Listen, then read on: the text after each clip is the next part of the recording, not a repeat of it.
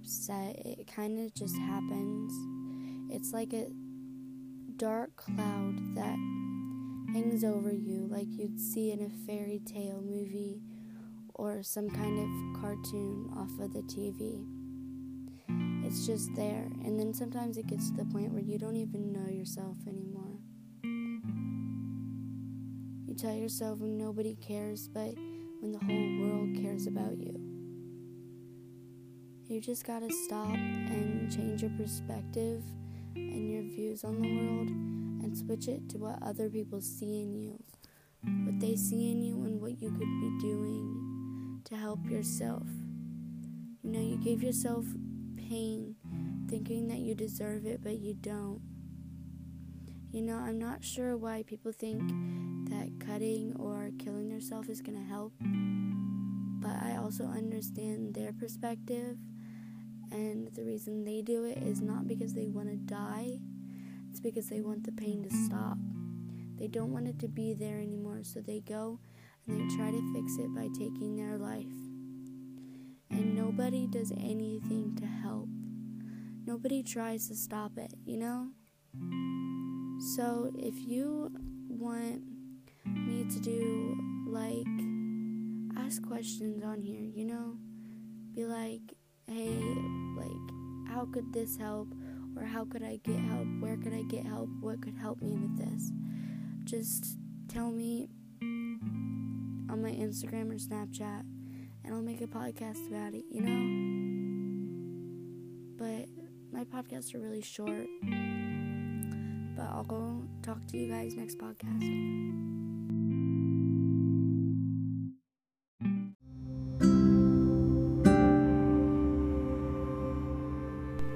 Okay, so I have a little story. I was at a circus that I was helping at because my dad's a Shriner, and it's a Shriner circus in Fort Wayne, okay? Well, I had this lady that I was helping with these horses because I raise ponies. And when we were done, she goes, come here, girls. So we walk over there, and this lady has in her hand 2 ceramic crosses that she had made. And this is probably the closest that I've been with God all year, except for when me and my friend Kenzie got inducted into our church, or whatever you say. And she goes, this is to show that the only person's opinion that matters in this world is God's. And don't try to be trendy, and don't always trust some people, but try to.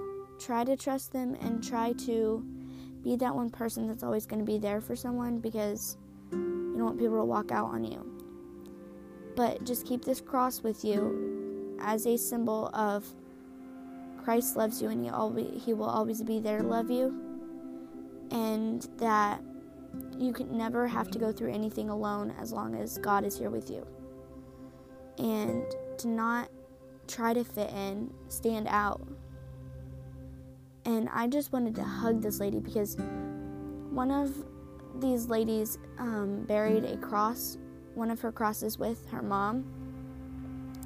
And she sold over 15,000 of these things in 4 different countries. And that kind of opened my eyes to a whole new world, to tell you the truth. It's given me a lot more confidence in myself. So I just wanted to let that lady know that I'm going to carry that around with me forever, and I'm always going to wear it around my neck. So, bye. This was probably one of the longest podcasts that I've ever had, but bye.